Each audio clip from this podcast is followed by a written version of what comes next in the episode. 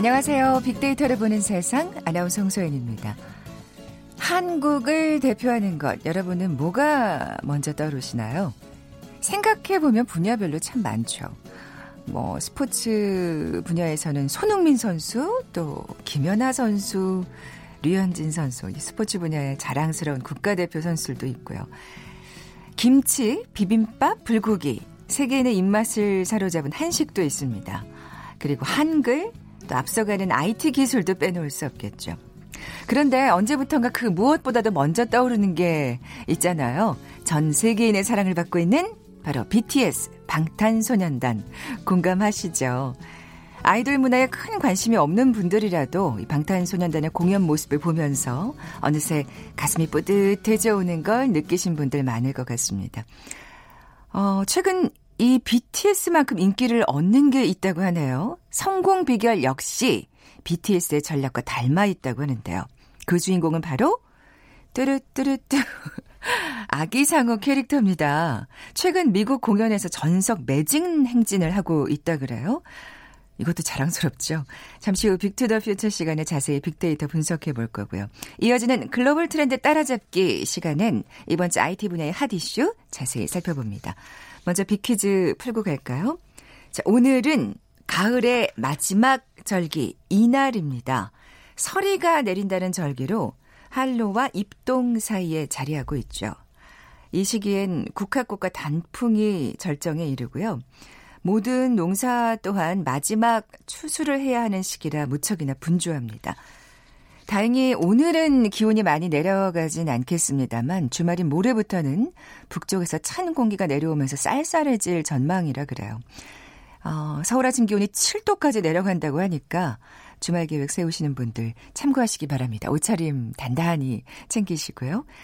자, 오늘 가을의 마지막 절기, 서리가 내린다는 절기, 뭐라고 부를까요? 보기 드립니다. 1번 입춘, 2번 상강, 3번 100일 기념일, 4번 내 생일. 오늘 당첨되신 두 분께 커피와 도넛 모바일 쿠폰 드립니다. 정답 아시는 분들 휴대전화 문자 메시지 지역번호 없이 샵 9730, 샵 9730입니다. 짧은 글은 50원, 긴 글은 100원의 정보 이용료가 부과됩니다.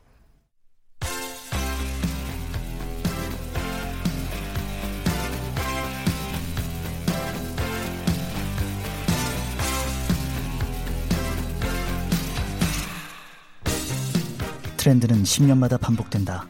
KBS 1라디오 빅데이터로 보는 세상. Big to the Future.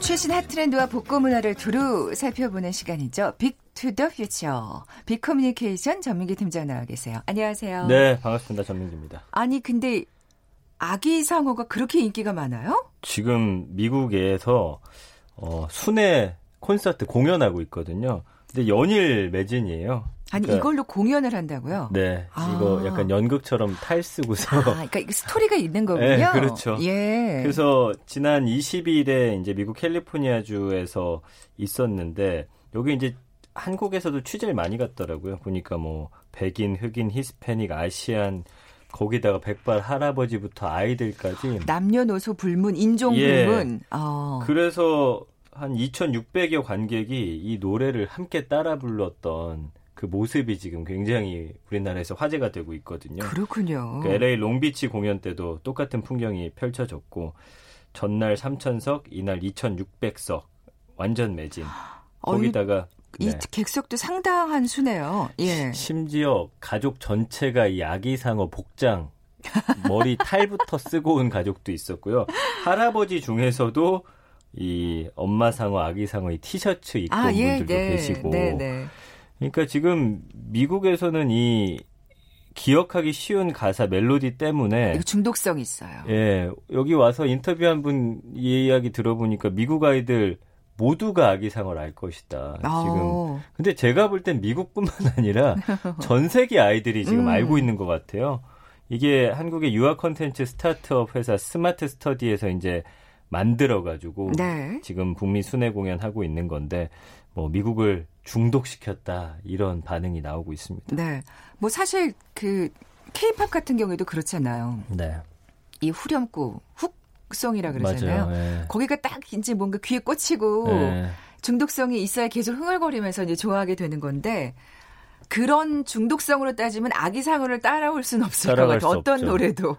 그러니까 뭐 우리나라 부모님 중에 모르는 사람이 없고 수능 금지곡 리스트에 아기상어가 추가됐어요. 아. 김연자 씨 Amor Fati, 뭐 소녀시대 Gee, 뭐 샤이니 Ring Ding Dong, 바다의 Mad 이런 노래들이 이제 수능 금지곡 아. 공부할 때 머릿속에 계속, 계속 떠올라서. 아, 네, 네. 근데 이제 이 아기상어도 이제 이름을 올렸고. 그러니까요. 이게 언제 나왔죠? 정말 2015년에 아, 그렇군요. 네, 벌써 나왔어요. 그렇게 됐군요. 이게 이제 미국 북미의 구전 동요입니다. 이 아, 유아들의 눈높이에 맞게 각색해 가지고 캐릭터하고 애니메이션 만들었는데 뭐 난리가 났어요. 또 유튜브 덕분에 전 세계로 퍼져 나가는 속도도 이게 진짜 대단하고. 그 그렇죠. 동영상 채널 덕분이라고 할 수 있죠. 예. 지금 조회수가 유튜브 같은 경우는 37억 뷰를 돌파했습니다. 어마어마하죠. 네, 37억 네. 뷰요. 그 제 아들도 보면은 보고 있는데 심지어 어느 날은 보니까 러시아어로 된 아기상어를 보고 있는 거예요. 그래서 아. 너 이거 알아들어 했더니 못 알아듣는데 그냥 재밌어서 본다는 거죠. 그러니까 이거는 언어가 통하지 않더라도 그냥 아이들이 음. 보면서 너무 재밌게 예. 여기다가 이제 이 사람들이 핑크퐁 하고서 시작을 해요. 처음에 무조건 여기서 만든 컨텐츠 같은 경우는 네. 마치 JYP 하는 것처럼. 네. 그러니까 이런 소리 자체도 굉장히 어 아이들에게 각인 효과가 굉장히 크고요. 그다음에 뭐 전 세계 온라인 인기에 더불어서 그러다 보니까 북미 지금 100개 도시 순회 공연하고 있습니다. 야, 슈퍼스타네요.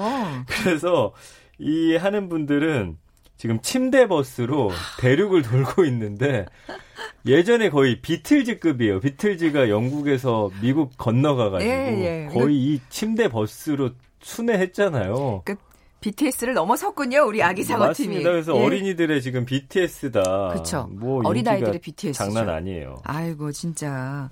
아 뭐 아까 이제 뭐 지금 뭐 미국 공연을 하고 있는 거지만 네. 사실 뭐 전 세계적으로 지금 사랑을 받는. 거잖아요. 네. 그리고 재밌는 거는 뭐냐면 그냥 유튜브 공연장뿐만이 아니라 지금 미국에서 전방위로 확산 중인데 그 미 프로야구 메이저리그 어, 팀 중에서 워싱턴 내셔널스가 이 아, 응원가 중에 아기 상어가 나옵니다.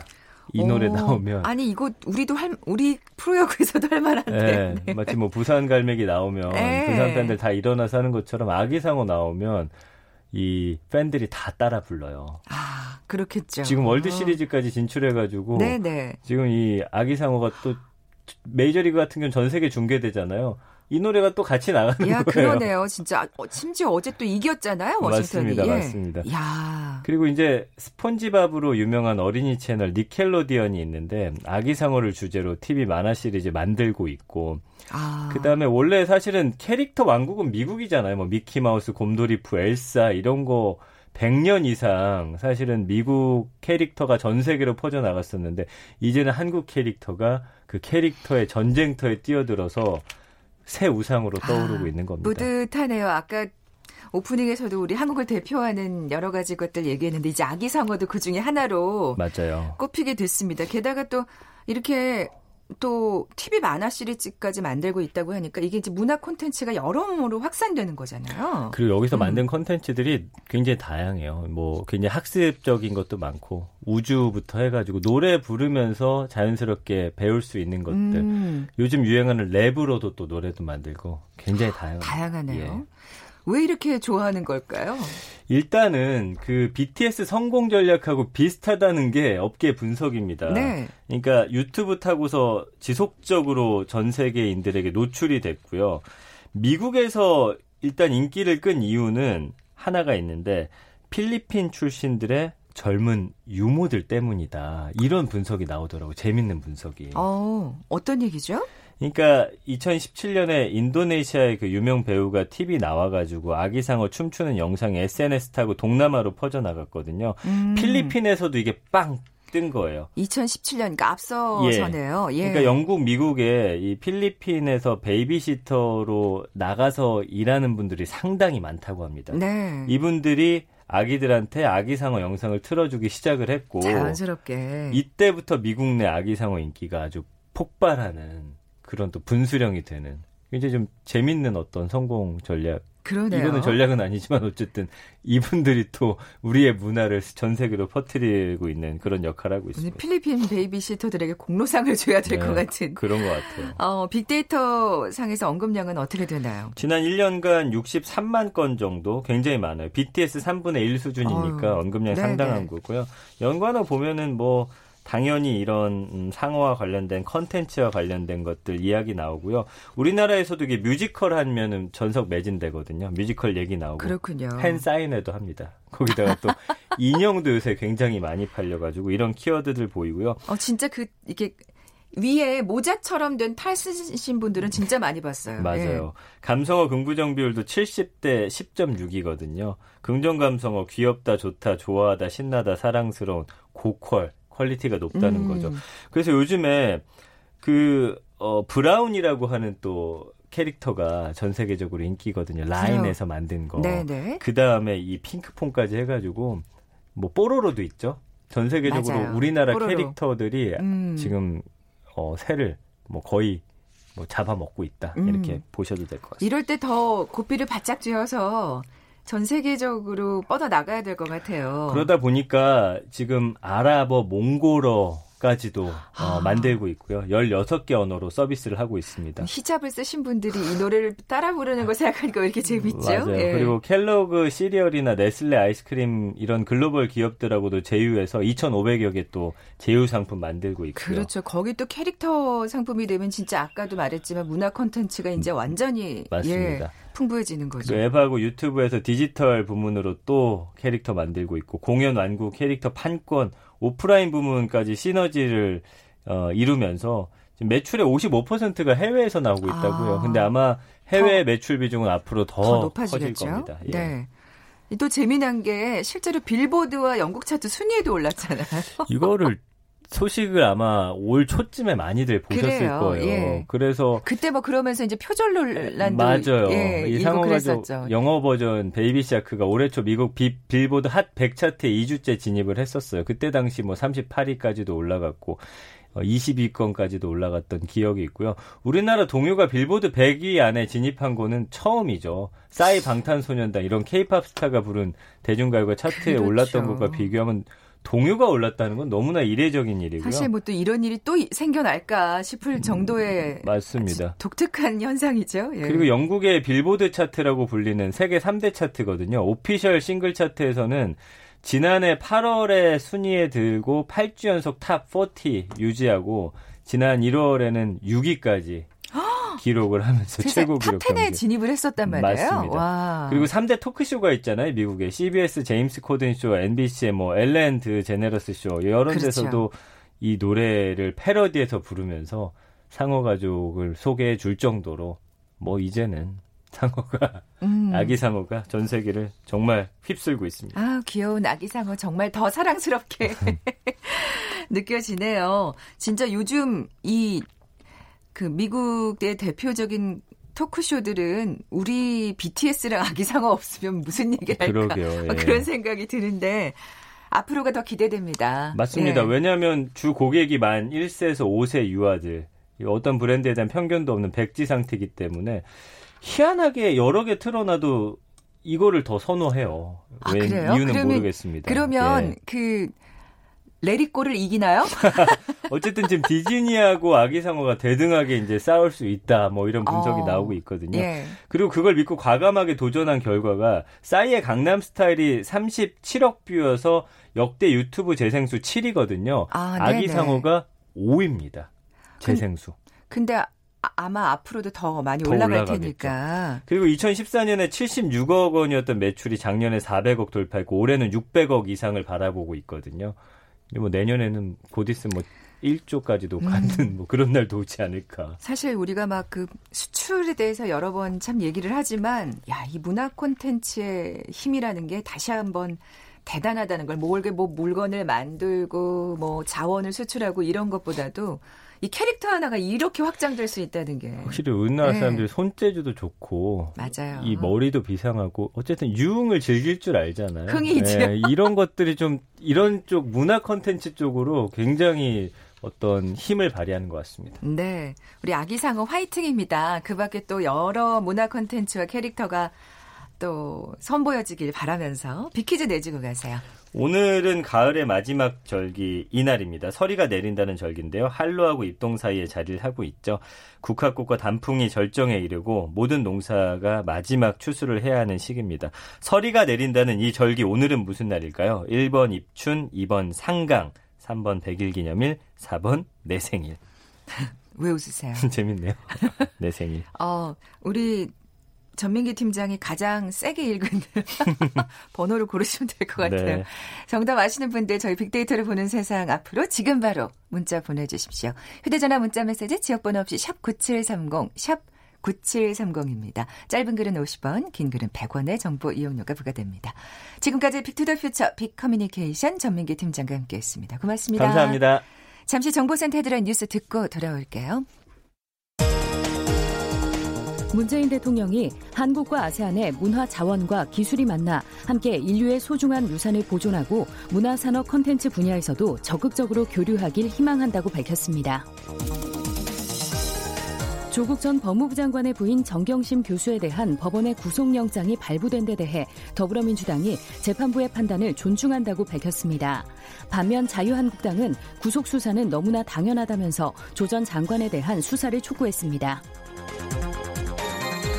바른미래당 오신환 원내대표는 조국 전 법무부 장관의 부인 정경심 동양대 교수가 구속된 것과 관련해 사건 당사자 몸통인 조국 전 장관을 불러 부인 정 교수의 범죄 행위를 어디까지 알고 공모했는지 낱낱이 진실을 밝혀야 한다고 말했습니다.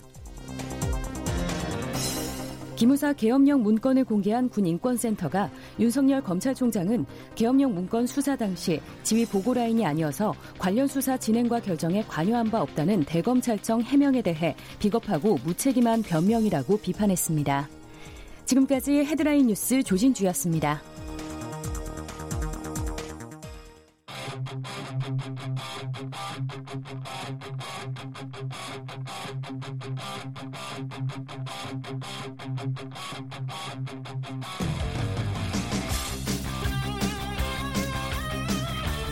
궁금했던 ICT 분야의 다양한 소식들 재미있고 알기 쉽게 풀어드리는 시간이죠. 글로벌 트렌드 따라잡기. 한국인사이트 연구소 김덕진 부소장 나와 계세요. 안녕하세요. 네, 안녕하세요. 자, 이번 주 화제가 된 IT 분야의 이슈는 어떻게 되나요? 네, 큰 소식 하나 단신 두 가지 정도 가져왔는데요. 첫 번째로는 삼성전자에서 이 지문 인식 이제 오류가 있었지 않았습니까? 아, 이건 진짜 네. 좀 충격이었어요. 네, 근데 그 오류 막는 네. 이제 소프트웨어 업데이트를 배포했다라는 아, 소식하고요. 다행이네요. 네, 두 번째는 이제 스마트폰 과다 사용으로 후천적 색맹이 발견이 됐어요. 세계 첫 사례로. 그래서 이 부분 얘기. 그리고 미국 공군에서 50년 만에 핵무기 통신 시스템을 이제 플로피 디스크에서 이제 SSD로 바꿨다라는 이야기를 좀 어, 가져왔습니다. 그렇군요.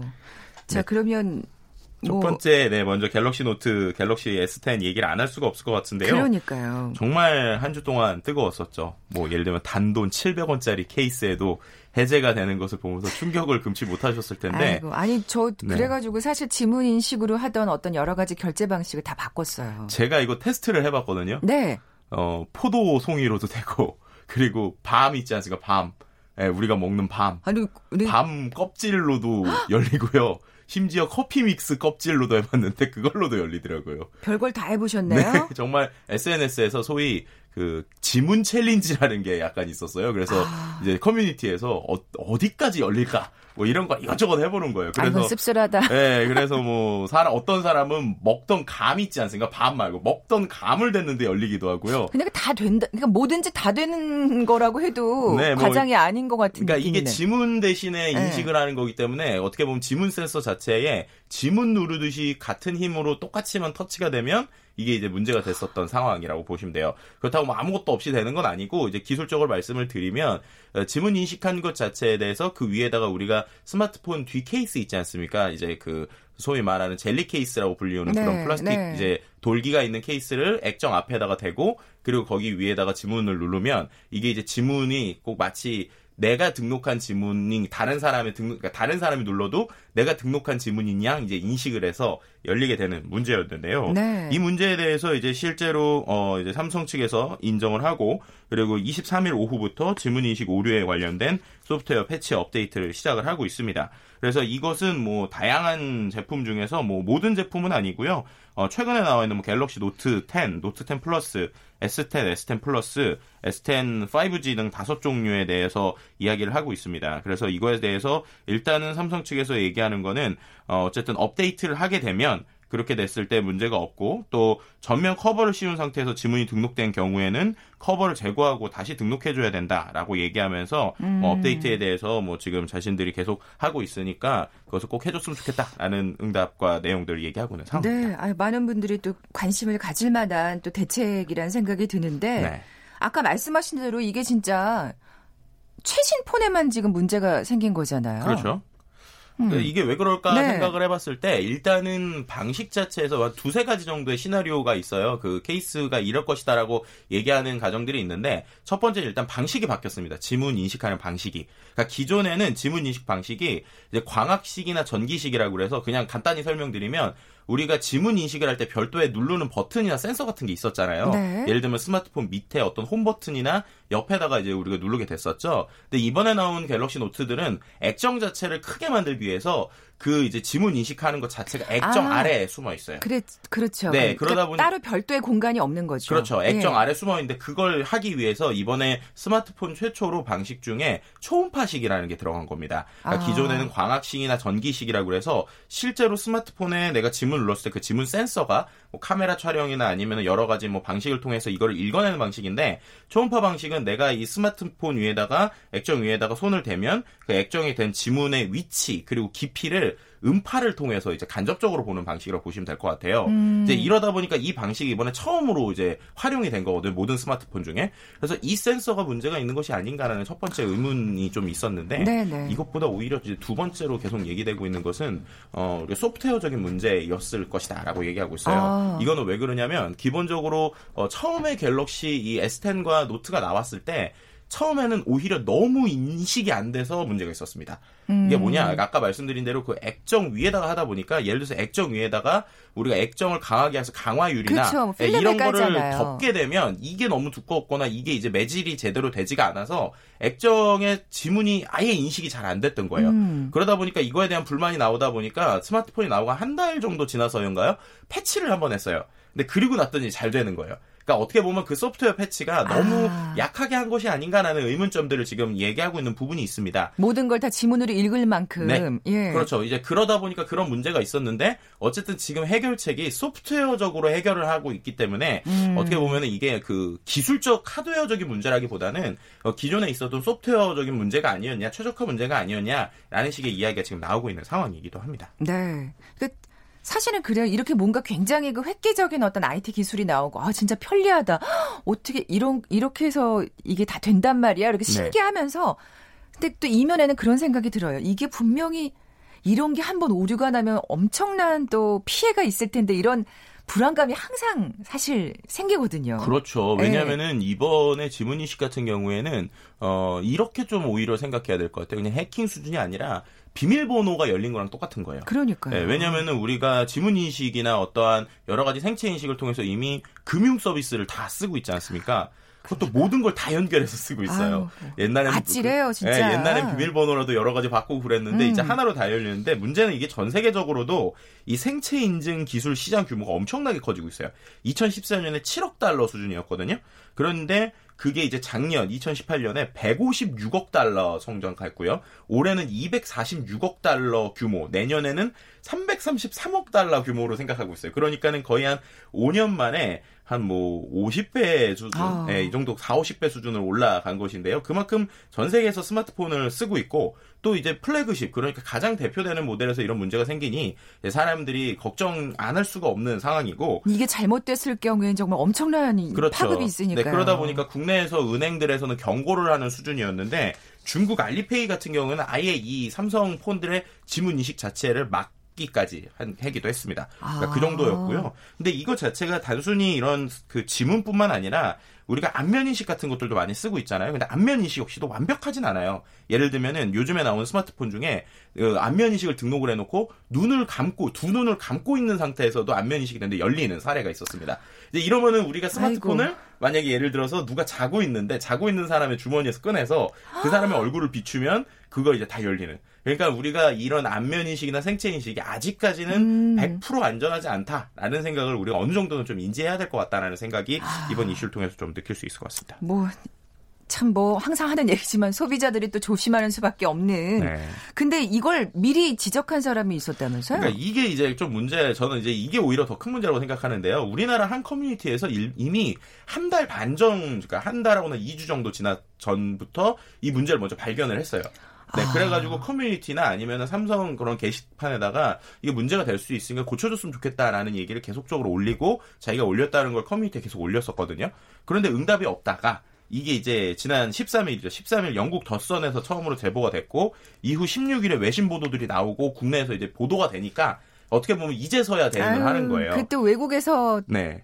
어, 얘기를 하니까 지적하니까 아 뜨거한 거군요. 네, 그러다 아이고. 보니까 그 전에는 오히려 응답들이 이제 그렇게 쓰지 마세요. 그러니까 케이스 위에 올려서 쓰지 마세요. 이런 식의 답변이 왔었다고 그래요. 그러다가 이제 이번에 세상에. 좀 오류를 인정을 하고 고쳤다 보니까 아, 잘못했네. 이거, 네, 이 부분에서는 좀 빠르게 대응했어야 되는 것이 아니냐라는 네, 네. 이야기들이 나오고 있는 상황입니다. 실망스럽습니다. 이게 뭐 SNS 반응이 좋을 리가 없죠. 그러니까. 네, 뭐 자칫 네. 잘못하면 큰 사고가 날 뻔했으니 음. 다시는 이런 일이 없어야 된다. 라는 이야기들 그리고 신뢰라는 게 한번 무너지면 회복하기가 어려운데 어떻게 회복할지도 기대된다 뭐 이런 식의 의견들이 있었습니다. 그러니까요. 또 이게 사실은 굉장히 또 이미지에 타격을 입으면 음. 어쨌든 우리나라에도 좋은 건 아니니까요. 그렇죠. 예, 다음 소식은요. 네, 다음 소식은 스마트폰 과다 사용으로 후천적 생명이 걸린 것이 세계 첫 사례로 나온 것인데요. 아니 이제 네. 뜨끔하신 분들 많을 거예요. 그냥 정말 스마트폰 많이들 오랫동안 네. 쓰시니까요. 실제 대만에서 어, 16살 소녀가 하루에 한 10시간 정도 스마트폰을 썼다고 그래요. 그래서 어, 정록 생맥이 된 사례가 세계 최초로 발생한 것인데요. 근데 이게 정록 생맥이 되다 보니까 어떤 문제가 있었냐면 횡단보도를 건널 때 빨간불과 초록불을 구분을 못할 수 있는 거예요. 예. 그러다 보니까 이제 사고를 당할 것까지 이제 일이 발생을 하니까 이제 실제로 이제 병원을 찾아갔다고 합니다. 그랬더니 이제 적색과 녹색을 구분을 못하는 후천성 적록색맹 판정을 받았고요. 이 부분은 이제 스마트폰 특히나 우리가 껌껌할 때 스마트폰 계속 보면 하얀 빛이 계속 나오는 것처럼 보이잖아요. 음. 그게 이제 blue light 노출이라고 하는데 네네. 그것 때문에 이러한 세계 최초로 확진된 사례라고 볼 수 있습니다. 다행히 초기에 발견돼서 이제 적절한 치료 그리고 스마트폰 사용 금지로 회복은 됐다고 그래요. 하지만 이제 이런 오. 부분은 많은 사람들에게 이거 그냥 그러니까 안쓸 수는 네, 없으니까 웃고 넘길 일이 아니고 좀 그렇죠. 중요하다라는 얘기로 좀 볼 수 있는 부분인 것 같습니다. 네, 마지막 세 번째 소식은요? 네, 미국 공군에서의 50년 만에 핵무기 통신 플로피 시스템을 플로피 디스크로 동작했다는 건데요. 이 이유가 재밌어요. 뭐냐면 50년 동안의 시간이 지나니까 그거를 이제 움직이는 장비를 만드는 장비를 움직이는 병사들이 플로피 디스크 사용법을 모른다는 거예요. 네, 그러다 보니까 아, 그것이 네, SSD로 썼다는 거 그게 3.5인치도 아니고 5.25인치. 그러니까 640kB 들어가던 정말 이렇게 팔랑팔랑 하던 기억 나시는 분도 있을 거고 아, 안 나시는 분도 있을 텐데 예. 그거를 가지고 이제 프로그래밍을 해야 되는데 이 친구들이 그걸 못 하니까 이 기회에 아예 시스템을 다 바꿨다고 합니다. 이 물건이 도대체 무엇인고 요즘 애들은 그런 거죠. 요즘 친구들은. 네, 그렇죠. 이게 68년도에 아. 시스템이 개발됐었는데 50년 동안이나 썼는데 이 문제에서 디스크를 사용할 수 없어서 SSD로 바꿨다. 뭐 이런 이야기까지 볼 수 있었습니다. 네, 옛날 사람인 저로서는 참 아, 그게 그, 그걸 모, 모를 수 있구나. 막 아, 이런 아, 그럼요. 그 한글에 있는 저장 버튼이 아이콘 버튼이 디스켓인 것도 요즘 친구들은 이거 왜 그래요? 그랬는데 그것도 3.5인치예요. 이 5.25도 아니고. 아. 네, 그만큼 이제, 이제 디스크라는 것 자체가 네. 네, 정말 그 친구들한테는 인지가 못할 정도라고 볼 수 있을 것 같아요. 참 IT 기술이 정말 정말 빠르게 빠르게 발전하고 네. 변화하고 있다는 생각을 다시금 하게 되네요. 네. 네.